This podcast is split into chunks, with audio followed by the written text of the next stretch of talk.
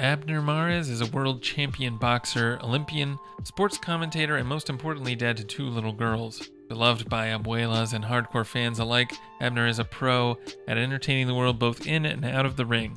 On Blue Wire's new podcast, On the Hook with Abner Mares, we'll hear from Abner, his family, fellow athletes, and other people who make him the boxer and the man he is. They'll chat about topics like the state of boxing, Abner's journey from a kid on the streets to boxing champ, sports, music, culture, and family life, and much more. Listen to On the Hook with Abner Mares wherever you get your podcasts. Episodes in English out on Tuesdays and episodes in Spanish out on Wednesdays.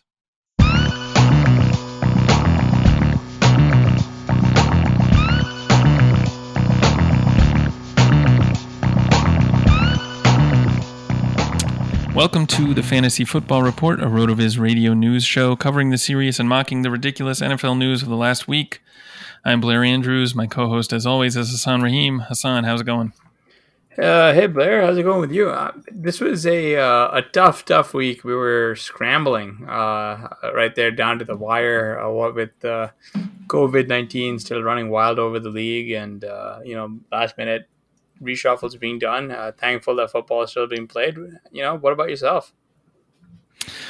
Yeah, like you said, very tough. Still a lot of uncertainty, I think. Um, you know, I've got Diggs and A J. Brown in a couple lineups, so hopefully that game still still will play. But, uh, yeah, uh, busy, busy week, uncertain week, and uh, really excited to get into all of the news today with our guest. Joining us on the show is Sam Wallace. Sam is a featured writer here at RotoViz. He writes a ton of articles for The Blitz. He does the Buy Low Report. You can follow him on Twitter at swallace underscore ff. Sam, thanks for joining us. How's it going? Hey, yeah, thanks so much for having me on, guys. It's it's great to finally get a chance to talk to you both um, after working with you guys for the last several months here for the better part of, I guess it's been like eight or nine months already since I uh, joined the website. Um, but yeah, to echo what Hassan said, just you know, crazy, crazy week, kind of crazy last twenty-four hours here heading into uh, week five with everything going on. But like you said, I'll echo that same thought of grateful to still have football on, on T V and just trying to, you know, take it a day at a time like everybody else is doing. Yeah, for sure. Um, it's tough. I mean, there's a lot of a lot of news coming out, you know, uh, more than most since you're on top of all that for the Blitz. Uh, I want to talk a bit about the the column you do every week, the Buy Low Report. What exactly is your thought process uh, behind, you know, the picks you make there, and uh, how do you how do you go about um, finding buy lows for that? Yeah, um, it's it's been a lot of fun to do kind of a recurring piece like that throughout the week, where you can kind of build on uh, different thoughts and ideas. But you know, buy lows are something I think most people try to you know hit on. We always like to buy players before we think they hit their peak value, and and sell them while we think they're you know at peak value before they start to decline. But it's fun to kind of look at it within the larger scope of the season. So really, I just open up the, the the Strength of Schedule app over on the website and just kind of start playing with different ranges of weeks from, you know, the next two weeks to the next four weeks, next six weeks, something like that, and look for teams um, and players and situations that I think are favorable or advantageous moving forward. Um, what I'm really going to start focusing on now, and I kind of hit on that on my last piece last week, was working and navigating your own bye weeks. And, you know, if you have the opportunity to maybe buy a player heading into their bye week and you have the space to stash them for a week, you could almost do your league mate a favor in a way, you know, make the trade advantageous for both of you and maybe pick up a player a week before he's actually going to be inserted into your lineup after he struggled. And then you have him for, you know, the, the last stretch of the season. Um, and it's just trying to stay ahead of it as best as you can. And we know things change, you know, week to week, even day to day now, but it's, it's been fun to try to make some predictions this way and have things work out, and some other other calls that maybe haven't worked out as well as I would have liked. Yeah, yeah. Uh, always, uh, always tricky to uh, be recommending, making these recommendations, buy lows. You know, players who are, who are, who become buy lows almost necessarily. It's because they haven't been performing as well as you might like. So you know, sometimes that that persists. So that's always a tricky problem.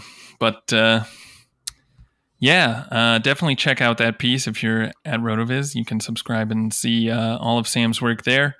Let's hop right into the first news item. Miles Sanders rushed eleven times for eighty yards and two touchdowns in the Eagles' Week five loss to the Steelers. So, Sam, although Sanders' final stat line looks pretty impressive, almost all his yards came on a seventy-four-yard touchdown run. Uh, what are your expectations for Sanders for the rest of the season? Yeah, he was, you know, kind of in a tough spot heading into this week already with the matchup. So it was nice to see him break off that that long run. It's nice to know that that is definitely within his, you know, reasonable range of outcomes on any given week. Um, frustrating that he wasn't able to get more going, but, you know, having two touchdowns, having that long run is obviously nice. I think the thing that I'm most excited for is um, it's it's really his backfield. It is. Um, I kind of did a piece on Sanders earlier in the offseason and kind of planted my flag and said, I, I think he's going to be the guy, kind of breaking the trend of Doug Peterson having a running back by committee. You know, Boston Scott played a pretty sizable role through the end of last season, but over the last three weeks, I mean, Scott hasn't seen any more than, you know, he had five carries, one carry, three carries, um, or no, sorry, three carries, two carries, and one carry the last three weeks. And Sanders has seen double digits in all four of his starts this year. So just knowing that that volume is going to be there, um, I would still like to see him be a little bit more involved in the passing game, but he's had, um, quite a few targets the last couple of weeks. Would like to see him do a little bit more with those opportunities, but I, I can't complain about the usage. So the matchup was tough, you know, kind of got lucky with a long run, but I'm excited for the volume. Yeah. I mean, I'm, I'm with you if only because like yeah, the volume for running back is like literally the only thing that matters. I mean, you, if you're, if you're listening to this and you think that, you know, oh, you, what's he talking about? Just, please take a look at Mike Davis.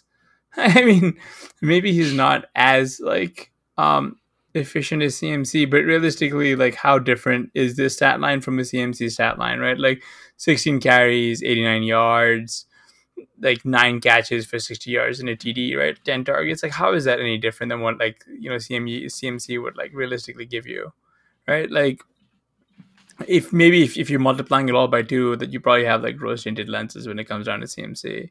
Like, I'm kind of with Sam, right? Like, like it doesn't like the volume is what's really, really exciting. Um, his schedule I think softens up a little bit after this one. Um, the lack of usage in the receiving game, that's a bit concerning, but you know, it's not nothing, nothing too severe. Um, man, speaking of this receiving game, it's really not great. Uh. Artega Whiteside caught his one target for like a long thirty-seven-yard catch. Greg Ward is now their wide receiver one, apparently. Um, Ertz still sees a lot of usage. He's going nowhere. And something called Travis Fulgham got ten of his thirteen targets for one hundred fifty-two yards and a score. Um, I this is going to be a surprise question, but what is this guy and who is he and where did he come from? Uh, that's no. a great question. Uh, it, for, yeah, I'm not sure. I kept seeing his name pop up, you know, all afternoon and really wasn't sure. I'm so glad that you brought up the question, Hassan, because I was going to not even know how to pronounce his name. Uh, but I remember thinking he was kind of interesting last year. He's uh, came out of Old Dominion, four-year prospect. I think he was signed... By the by Detroit? Or no. I think no, he was drafted in like yeah, the fifth or sixth dra- round by Detroit. Sixth round, yeah. Sixth round, okay, yeah. Um, yeah, I don't know. I mean, he was someone who, you know, when in Detroit, it didn't look like they had a lot behind Galladay and Marvin Jones uh, last year. So he was someone who I kind of was keeping an eye on to see if he could do anything. He ended up... Uh, not doing anything. But uh, yeah, it's kind of interesting to see him really, um, really catch on in Philadelphia. I did not watch this game, so I don't, you know, I don't know much beyond the stat line, but um, I think this is pretty intriguing, I think. Uh, He's I, definitely someone I'm, I'm keeping an eye on. I mean, as you should, because like there's no, like there's a lot of opportunity go around in the Eagles' receiving core, but there's no one there to like, like, to, like take it, right? Um, yeah, I don't know. I, I might just chalk this up to like like one game variance and and move on. But yeah, I, I guess if you really are thin and wide out, like maybe add him in deep dynasty leagues. Outside of that, I I, I don't know. I don't know how how, how excited I'd be to like snag him in like F F P C or something, you know? I'm trying to pull up his box score scout. He had a thirty-six percent dominator rating his final season at Old Dominion, one thousand eighty-three yards. Um, so, I mean, he's kind of old, right? Broke out at age twenty-three, four five, eight forty. I mean, he's productive. He was productive at Old Dominion. An old, productive, kind of, you know, not very fast guy. Well, four, five, and eight, as we've seen, sometimes terrible. that's that's all you need. um, especially yeah, exactly. With a lot of the injuries going around, you just need a guy you can throw ten targets to or something like that and just get him some yardage. Yeah. Yeah.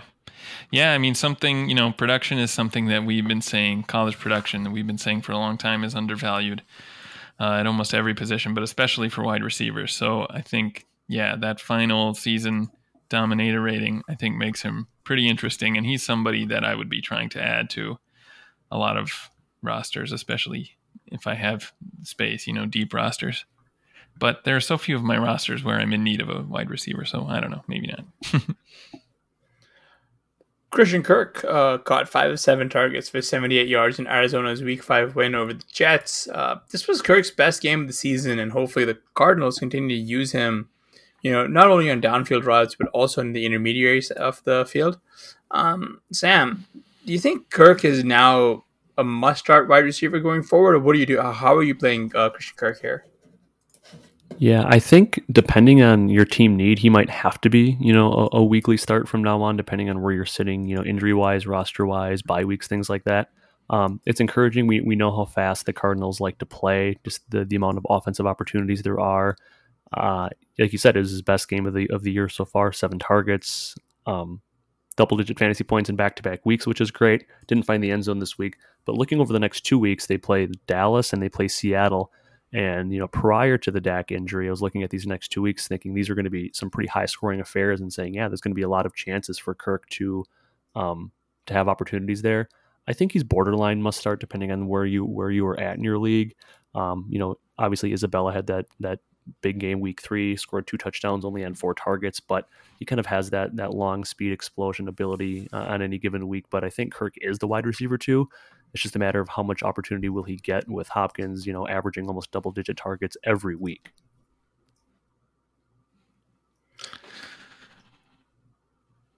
Uh, I'm kind of hoping that they just sunset Larry Fitzgerald. Every target to Larry Fitzgerald, just a wasted target. Yeah, he tied his, yeah. you know, his season high in targets today, which, again, is surprising. He hasn't done much, really, with any targets at all, um, like you said. But I agree with you. It would be nice for Kirk to really just have that solidified wide receiver two role to himself every week. There was a discussion on uh, um, RotoViz Overtime last week, I think. Pat Fitzmaurice had a question about whether Kirk would... I mean, whether he's been struggling this season because he's been having to play outside a lot while Fitzgerald has been playing in the slot. I guess Kirk uh, played a lot of the slot at Texas Tech. Uh, is that where he went? No, Texas A and M.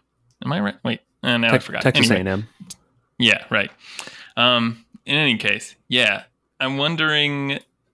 I mean, obviously, if Fitzgerald were not getting so many targets, then I guess those slot targets would go to Kirk. Um...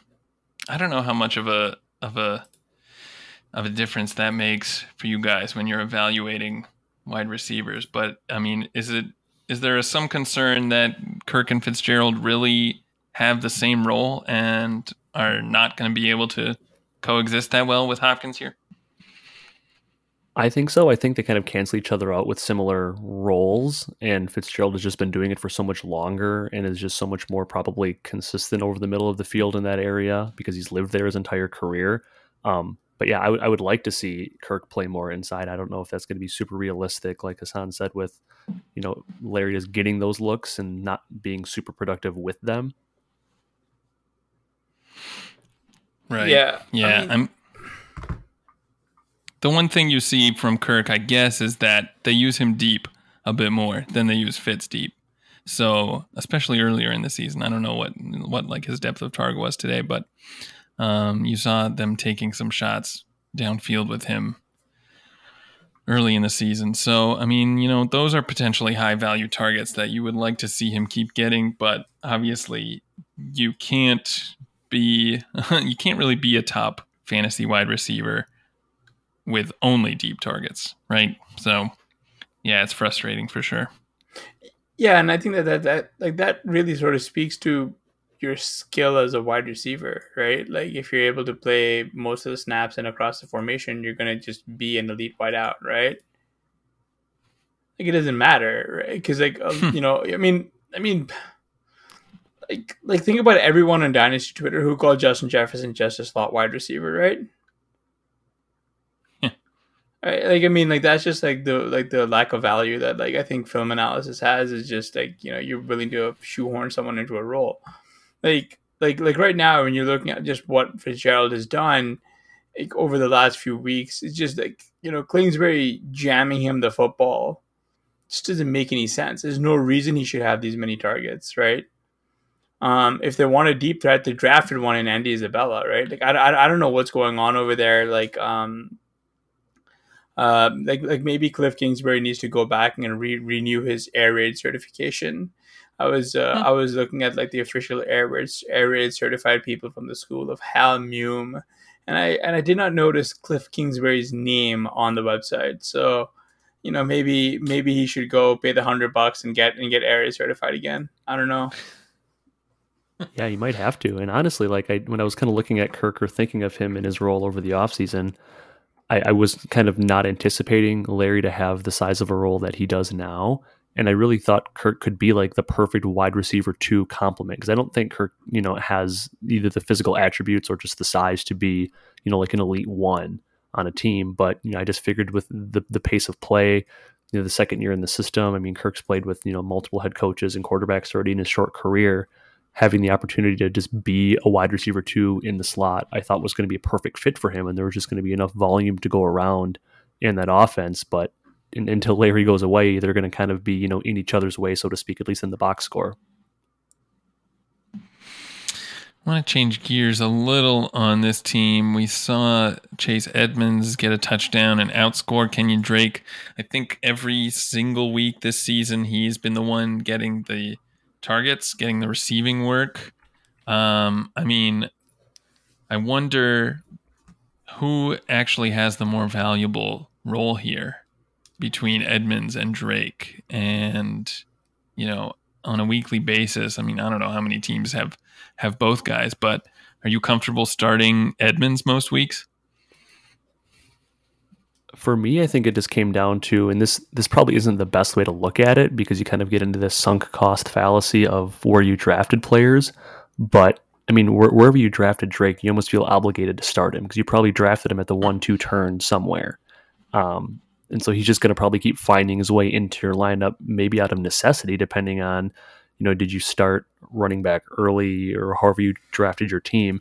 And Edmonds was much, much cheaper later on. So, like I said, that probably shouldn't factor in now that we're five weeks into the year and we've seen how these guys play out. But probably that that early draft capital is making people say, well, I got to start the guy that's the starter, at least on paper, and the guy that I paid for. Yeah. Uh, would you be making any offers to try and acquire Edmonds at this point? Um, I guess in redraft?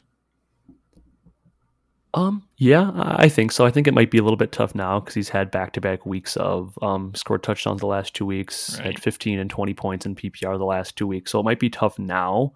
Um, but if he has a couple more down weeks, you're heading into a week eight bye. There might be an opportunity for it. Yeah, right. I'm just thinking, like you said, people kind of anchor to that draft value and might still be viewing him as, um, you know, Kenyon Drake's backup, which isn't quite the way their roles have played out. So that's kind of interesting. Even though sports had a break, your business didn't. You have to keep moving, and that makes hiring more important than ever. Indeed is here to help. Indeed dot com is the number one job site in the world because Indeed gets you the best people fast. Unlike other sites, Indeed gives you full control and payment flexibility over your hiring. You only pay for what you need, you can pause your account at any time, and there are no long-term contracts. Plus, Indeed provides powerful tools to make your search that much easier, like sponsored jobs, which are shown to be three and a half times more likely to result in a hire. With seventy-three percent of online job seekers visiting Indeed each month, Indeed is going to get you the important hire you need, just like they have for over three million businesses. Right now, Indeed is offering our listeners a free seventy-five dollars credit to boost your job post, which means more quality candidates will see it fast. Try Indeed out with a free seventy-five dollars credit at Indeed.com slash BlueWire. This is their best offer available anywhere. Go right now to Indeed.com slash BlueWire. Terms and conditions apply. Offer valid through December thirty-first. All right, now let's get into our game, Fantasy Rookie Breakout or Fakeout. Uh, Hassan, you want to uh, remind us of the rules of this game? How does this work? Yeah, this one is, is a fun one. We're just going to throw out some rookies, and we're going to ask Sam whether or not he thinks they're going to finish as a um, fantasy viable asset uh, you know, by the end of the season. So that means for wide receivers, it'd be wide receiver three or better, and uh, so top thirty-six wide out. And for running backs, that would be running back two or better. So that'd be R B twenty-four or better. All right. Uh, let's start off with Rams running back Cam Akers, who rushed nine times for sixty-one yards in the Week Five win against Washington. so do, do do I think Cam Akers will finish as a top twenty-four running back um, by the end of the season? I, I don't think he does. Uh, he's he's missed a couple of weeks, obviously with injury, and Daryl Henderson has been playing exceptionally well for his role, which I think has been great for him. It's been great for fantasy owners who either in- invested him, or invested in him, or held him after you know a little bit of a disappointing year last year. Um, but I still think this team is going to run through Jared Goff. It's going to run through the wide receivers and the tight ends, um, and I think Akers will continue to kind of be the the one B or just the two behind Henderson moving forward. And if he does start to overtake him by the end of the year, I still don't think that'll be enough to vault him into the top twenty-four. Chase Claypool caught seven of eleven targets for one hundred ten yards and three touchdowns in the Steelers' Week five win over the Eagles. He also added a rushing touchdown on three carries. Yeah, I'm going to say I'm going to say breakout for this one just because I'm writing a piece on him for tomorrow morning for the Blitz, and you could say maybe some of his opportunity came today when Diontae Johnson left pretty early with a back injury, and you know Johnson had missed a little bit of time, or at least had missed a, quite a bit of practice time. I think Claypool is, is a raw athlete, but they the, the Steelers seem to have no problem, you know, just feeding him opportunities. Uh, I think he's already kind of leapt over James Washington on the depth chart, and while Diontae Johnson has kind of been the target hog the last couple of weeks, it seemed like all those targets then just funneled to Claypool, and will that change moving forward? I'm not sure, but I don't think you can necessarily just ignore what, what Claypool, was, Claypool was able to do through the air and on the ground, surprisingly. Um, It's they got plenty of wide receiver, you know, potential there between Juju and Diontae and Washington and Claypool. But yeah, Claypool kind of has like that D K Metcalf way about him on the field, just bullying people downfield. So yeah, I, I, I'll buy that. Yeah, Claypool is really interesting. I guess not only because, well, because of this performance, but also this isn't like a one-off thing. Like in past weeks, he's been doing, you know, not with this amount of opportunity, but all he does is score long touchdowns. So, mm-hmm.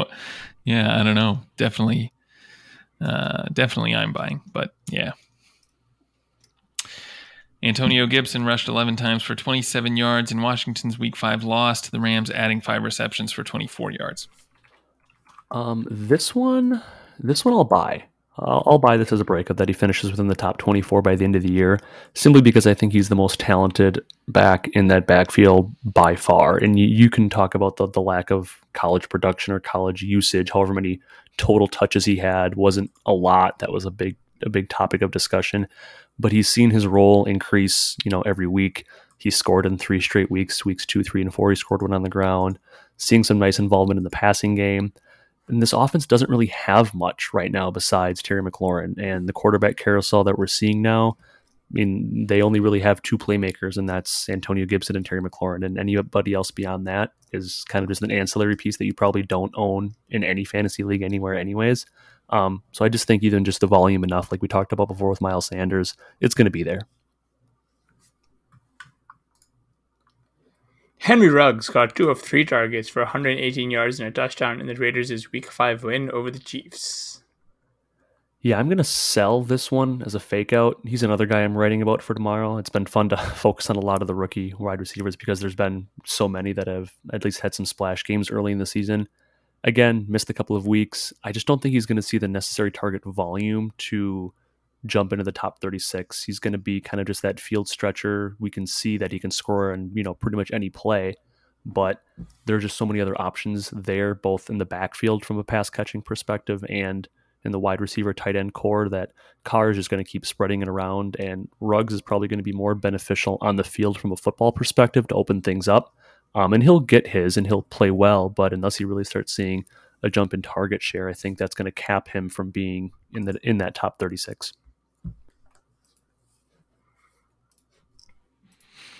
James Robinson had thirteen carries for forty-eight yards and caught five of seven targets for twenty-two yards week five against Houston.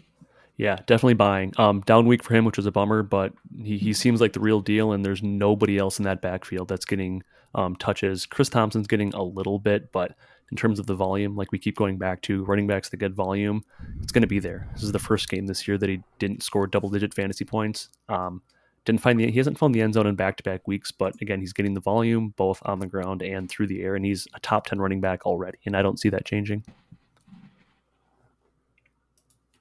Joe Burrow completed nineteen of thirty passes for one hundred eighty-three yards, zero touchdowns, and an interception in the Bengals' twenty-seven three Week five loss to the Ravens. He also lost a fumble.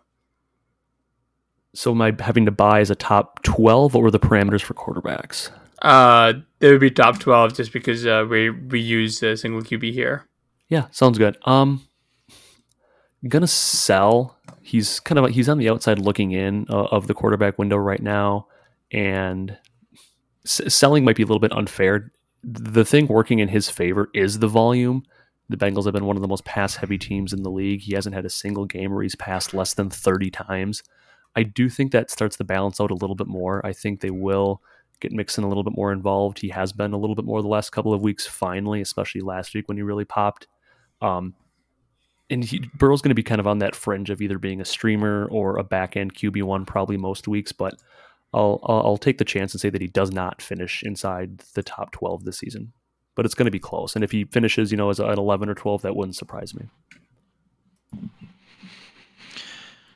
J K. Dobbins rushed one time for thirty-four yards in the Ravens' Week five win over the Bengals, adding three receptions for twenty-one additional yards. Yeah, going to sell this one too as a fake out. Um, and, and until the Ravens really commit to him, both, you know, either on the ground or through the air, it's going to be tough. He's going to have to be either hyper efficient at scoring touchdowns with his opportunities like Mark Ingram was last year, but they've been giving Gus Edwards quite a bit of run. They're still running Ingram, Ingram close to the goal line. Nice to see the three targets today, but he's had three games this year with either one or two rushing attempts, and that's been it. So that's, he's going to need a lot more than that to break into the top twenty-four.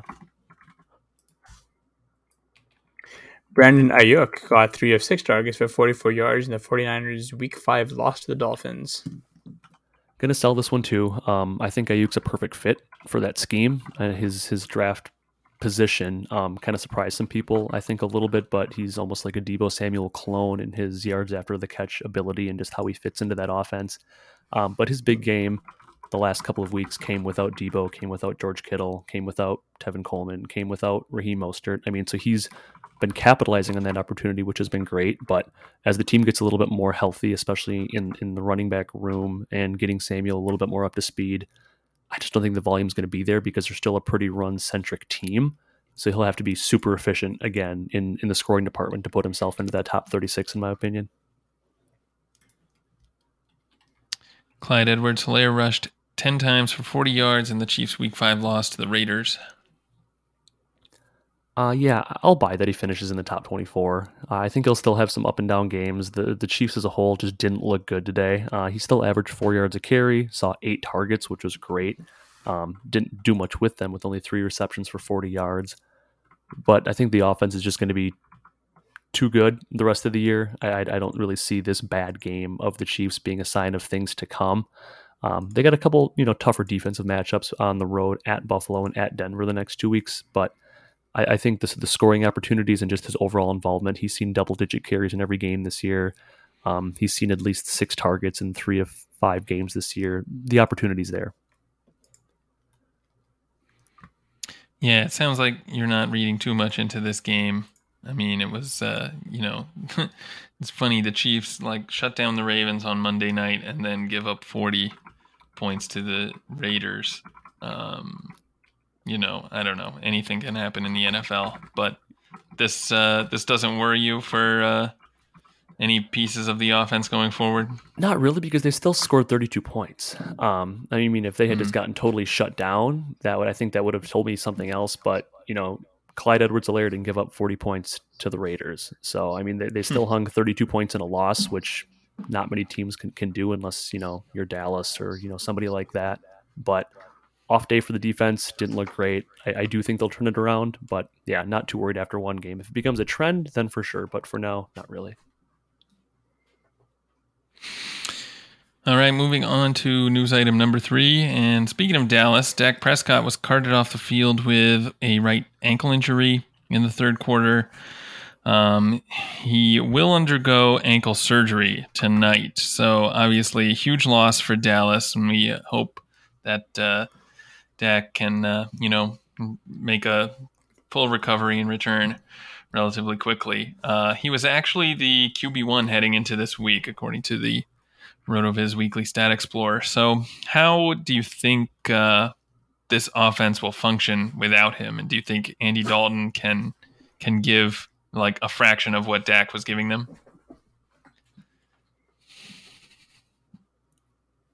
I think I think Dalton's an, an above average quarterback. I really do. Uh, I, I think his time in Cincinnati probably came to an end at, at about the right time, but I don't think it was necessarily always on him. Just kind of looking back at some of his career stats, he's always really been kind of a middling Q B two with upside, outside of that one magical year where he was the Q B four, um, threw thirty-three touchdowns, rushed for a couple, but he, he he's a competent N F L quarterback. I really do believe that, and I think he has a, a, a very good offensive coordinator in Kellen Moore. I think he's got, you know, incredible weapons around him. They may lean on the ground game even more to try to take some of the pressure off of Dalton. But it's going to be tough because a lot of that won't matter if the defense can't step up and really start getting off the field and, you know, at least giving the the offense more opportunities and not putting them in situations where they have to score thirty or forty points every week to win. Um, and honestly, the state of the N F C East right now, Dallas is still in it. I mean, they really are. They won today, which was great for them. Um, in terms of fantasy moving forward, definitely a hit to the to the offensive weapons there. It's going to be interesting, I think, to see kind of where Dalton zeroes in on um, as as his go-to targets. If he really leans on Amari Cooper, if he kind of leans on the backfield a little bit more, I think I think his first game back, just his usage is going to be very telling as to where where he's looking to go and um, what he can do here in the in the next week of practice. Yeah, I'm actually kind of bummed uh, because, I mean, with, with Dak under center, like this offense really had kind of clicked. It really hit, like, I don't know, a new high. So I'm also a huge Dak fan. It's just a real shame that he got hurt. Uh, you know, so we're we're hoping that he has a speedy recovery. Um, man, so see, like the guy who we didn't talk about in the previous section was was was CeeDee Lamb, who really has emerged as like just incredible, right? Like he's what a what a G. Um, my question is, where are you guys slotting in? Like, if you guys had a like, like where would you put Lamb in, like in dynasty ranks today? I'll let Blair answer that one first. uh, yeah, I probably need to update my dynasty rankings. Come to think of it, I mean. Gosh, I probably would have Lamb as... I might have him in the top twelve wide receivers. Does that make sense? Yeah, I, I was gonna he- I was gonna hedge and say top eighteen, but I, I've seen him in the top twelve of of many people's dynasty rankings right now already. Yeah, I was yeah. actually gonna ask why not like top top eight, top six, because like it feels like yeah, I'm trying to think who who I would probably have above him. Um, like, would you have him above? I don't know. After the season he's having, I don't think I would put him above Calvin Ridley. Um, you know, Moore, maybe you drop him down a little bit just because yeah. he hasn't he hasn't been playing up to expectation. I still think I would have Moore above Lamb, but maybe that's close. I don't know. Nah, that's close. Uh, the, the better question is, where would you rank A J. Brown and where would you rank Lamb? That is a great yeah, question. I mean, it's so, it's so hard to tell since we haven't seen much Brown this season. Uh, I mean, yeah, based on the rookie season that Brown put up, you, I think, would still have to have him in consideration around, you know, definitely within the top twelve, around kind of those guys, Ridley and Moore. Maybe not quite that high, but for what it's worth, yeah, for sake of conversation, I, I pulled up just the current RotoViz Dynasty composite rankings, and mm. Lamb is slotted in at wide receiver twenty-one right now. Oh my gosh, my my rankings must have must be too old to be counted in there. I hope. Yeah, that's too. That's too. That's kind of low, right? Like you, you, you, you'd have him at least wide receiver ten. Yeah, I, I would think so. And I'm just kind of perusing the ranks here. I, it doesn't say last updated, I don't think. Um, but yeah, it was was more just curious yeah. to see. Yeah, the only I know that if any rankings that are more than two weeks old, oh, it's only Dave's rankings that are in here, so everyone needs to update. If any Where's rankings that are older than two weeks old get thrown out, um, or not really Fair thrown enough. out, but they don't show on the site. Yep. Dave, oh, so here's one. Update your CeeDee Lamb ranking. So here's a question: D K Metcalf or CeeDee Lamb? Metcalf.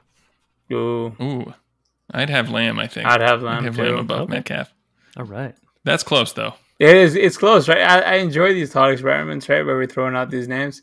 Um, For sure. And that's gut reaction. I mean, if I took yeah, a closer look, yeah. maybe, but maybe I'm still just too hurt by Dak. Yeah, that was a real bummer, man. It was just sad. I, I, I was really upset for the guy, um, especially because such Lamb a likable guy. Would you have Lamb above Amari Cooper? I think so. In Dynasty, yeah, yeah I think yeah, I think you'd have I to. I think so, and that, that yeah. feels that feels weird to say too. Yeah. Yeah, I mean, I don't know, man. I think you have to. I mean, so like, and like the other question is, what are you doing with Michael Gallup, right? Like, how far down is he sliding? I'm so sad because I'm a, such a yeah. big Michael Gallup fan. I yeah, love him but, so much. But it's just such a weird thing, right? Like when, like when, uh, uh, this is it kind of goes back to A J Brown in Tennessee, where like, where like, you know, it's not like, it's not like Corey Davis is like terrible. He's just not A J Brown, right? Like it's the same right. like Michael Gallup. It's not like it's not like Michael Gallup's bad. He's just not CeeDee Lamb. Like, what do you do? What do you do when you're facing like uh, when like you know you just are competing with these like some of the best wide receiver prospects we've seen in a while, and like uh, you know it's difficult. I mean, like think about Adam Thielen having to face off like Josh, like Jeff, Jeff, Justin Jefferson has like completely transformed that passing offense, right? Like it's ridiculous. Well, and the fact that their defense can't stop anyone, but yeah. Yeah, I mean, I don't know. You kind of wonder about Gallup whether whether he would be able to have the same kind of season he had last year if he didn't have an Amari Cooper on the field, right? Mm-hmm. Um, but yeah, definitely. I mean, going into this season, I think I was right there with you, Sam. It was like Gallup could have a could have a better twenty twenty than Cooper, um, you right. know, just based on what they did in twenty nineteen, and their per game it, paces uh, were so close from a target, you know, and just exactly. usage perspective last year. Yeah, yeah, yeah. It's tricky. I mean, I don't know. There was always a concern that with Lamb coming in, there weren't going to be enough targets to go around, and it really looks like Lamb has just overtaken that wide receiver two role for sure, and I don't know, maybe a matter of time before before Cooper's the wide receiver two. Yeah, I'm normally not one to cherry pick stats, um, because I think you just have to take a look at everything. But it, w- would we be looking at Gallup this year, or would we have been looking at Gallup this year any differently without his Week seventeen last year, where he scored thirty-two fantasy points and scored three touchdowns, which were half of his season total? Hmm. Yeah, that's a good question. Yeah, I, I've also been I've been fairly bearish on Gallup, if only because um, he had all the all the chances in the world to kind of like unfortunately do this, and like so so being saying that I'm very bearish on him, that's kind of like a misnomer, because I'm like uh, by the end of it I was like really like by the end of this draft season I was buying in, but when it was just Gallup without Amari, he wasn't particularly good. He was fairly inefficient, very Corey Davis Davis esque actually. Mm-hmm. Yeah. Um. Uh. But uh. You know, when, when Amari came around, he he really kind of like exploded, right? Like, and um. Now you're looking at. Gosh, um, I don't know. I mean, like it's it's such a shame, and like realistically, this goes back to Dak being out, right? Like, I mean, the guy was just the perfect driver you wanted. I feel so bad that he we're not going to see him anymore this season. Yeah, yeah, it's a bummer. I mean, Dalton, like you said, Sam, has put up a few big seasons, and he's had a few big games where he's been given some volume. Um, he had a, a really good week sixteen last year, as I recall, because he was on one of my, one of my title winning teams and I had to start him. You won a and, title uh, with Dalton last year. Yeah, that's right. We're in a league. Hassan and I are both in this league with a lot of, uh, former RotoViz writers and some current ones. And, uh, I think Devin McIntyre was the other guy, was the runner up, and he was playing Lamar Jackson, and I had oh, Dalton man. and ended up winning. So that was nice. Yeah. And who's beating who today? That's no, right. I don't know. Are we? Oh, it was a matchup, a rematch today? He must no, be kicking my butt. I'm so bad no, in that league this year. You versus me. Oh, okay. That's right, folks. Ah, you said something. That was the only league you're winning. I didn't even realize you were. Yeah. It was our matchup. Yeah, it's just like yeah, I'm right. getting completely annihilated, like everywhere else. Oh my god! All that, like, all that matters is, um, I don't even know if this matters. Like, like in all honesty, I was, I was kind of, uh, I'm actually doing kind of okay in this league, I believe. But no one cares about my fantasy teams. But you know what they do care about? Deshaun Watson, who completed twenty-five of thirty-five passes for three hundred fifty-nine yards and three touchdowns. Uh, he also threw two picks. In the Texans' week five win over Jacksonville. This was Watson's second straight week where he topped three hundred yards passing. Um, Sam, now that Watson is officially liberated from Bill O'Brien, like, how do you think this offense improves going forward? I would be really interested to know, like, exactly what conversations went on in the locker room. Um, you know, there was some word that came out with J J Watt, you know, being involved and things like that. But I try not to speculate too much about, you know, what goes on in the locker room from a team culture perspective, just because we look at it so kind of biasly from the fantasy lens, and we we project so much. But I got to think that it's better. I mean, I really do. I can't imagine there's any world in which Deshaun Watson is okay with how the uh, the DeAndre Hopkins situation was handled, and you know what he was left with from a receiver perspective. So I, I can't imagine that left him super happy, even understanding, you know, the business nature of the N F L. And guys know that, but just how poorly mismanaged that was. I, I think it's great. I think Deshaun Watson is just just a gamer. He's a baller. That's just what he does. Even back to his time in college, he just finds ways to win, or at least finds ways to produce for fantasy. Even if that comes in garbage time, that's fine. But I think a lot of Deshaun Watson's success or potential success for the rest of this season is unfortunately probably hinged on the hamstrings of Will Fuller, whether we like it or not. So, I mean, if, if Fuller can stay healthy, we, we all know Fuller's upside. You can, you know, kind of piecemeal together, you know, his last sixteen healthy games, you know, heading into this season. And it puts him right up there with, you know, a, a lot of successful fantasy production of wide receivers in the league. Uh, it was nice to see Brandon Cooks bounce back today, but I don't know. I'm just so hesitant because I, I I'm in one dynasty league, ten team dynasty league, and it's a home league. So whenever, you know, people talk about home leagues, there's always kind of that caveat of, you know, what's what's the quality of your opponent, so to speak. But and it's a one quarterback dynasty league where I own both Deshaun Watson and Lamar Jackson. So I'm always kind of bouncing back and forth which guy to start. And for a while, it's been like, okay, I'm just I'm starting Lamar Jackson every week just because it's Lamar Jackson. But the last couple of weeks, I really should have been starting Deshaun Watson, and now I'm kind of questioning that moving forward. Hmm. Yeah, that's tricky. I mean, uh, yeah, like you said, he gets it done even with these, you know, Will Fuller uh, sometimes hurt, and Brandon Cooks, who we all probably think is washed, but, um, you know, I don't know. Are you buying this Brandon Cooks performance? Do you think he can be like a real asset for the team going forward now? I mean, I think so if he stays healthy, because, you know, all Brandon Cooks has done is produce thousand yard seasons wherever he's gone. Um, minus, mm-hmm. minus last season's kind of shortened season with concussions, and he still only missed two games. So I think that was a little bit of, of an unfair, and his usage, his usage with the Rams last year was just kind of confusing as well.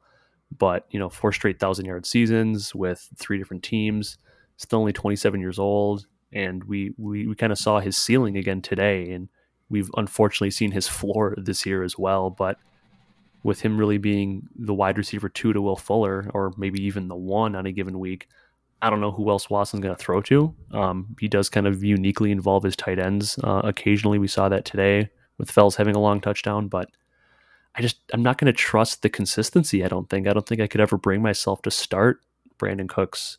Um, I honestly, I'd rather start Will Fuller just because of, of his longevity there in Houston with Deshaun Watson. Yeah. I mean, Fuller did pretty well today too. I mean, he didn't go off like, uh, like Cooks did. Um, he scored, uh, I've got to pull up the box score here. There are a bunch of uh, games that I just didn't care about. There we go. He had, he had he had like eight targets. He caught four of those, fifty-eight yards and a score. I mean, like Cooks really lit it up, right? Like he's now the issue with like Cooks Cooks lighting it up is that we've seen this before, and he we've just seen long stretches of him doing nothing, right? Like this is this is a very Furtick victory. Like this is a, I mean, like we saw him do this in like week two, and then like, you know he's gonna he's gonna disappear again for a little bit.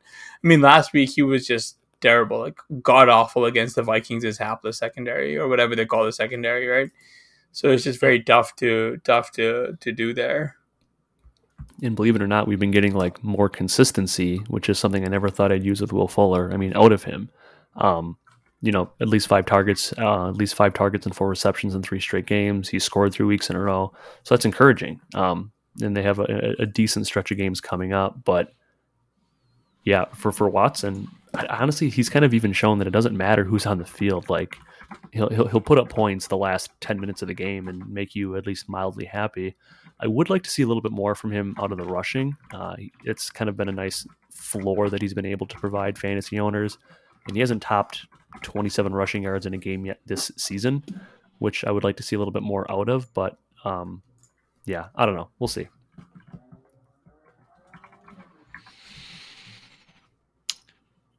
All right. That'll do it for this edition of the Fantasy Football Report.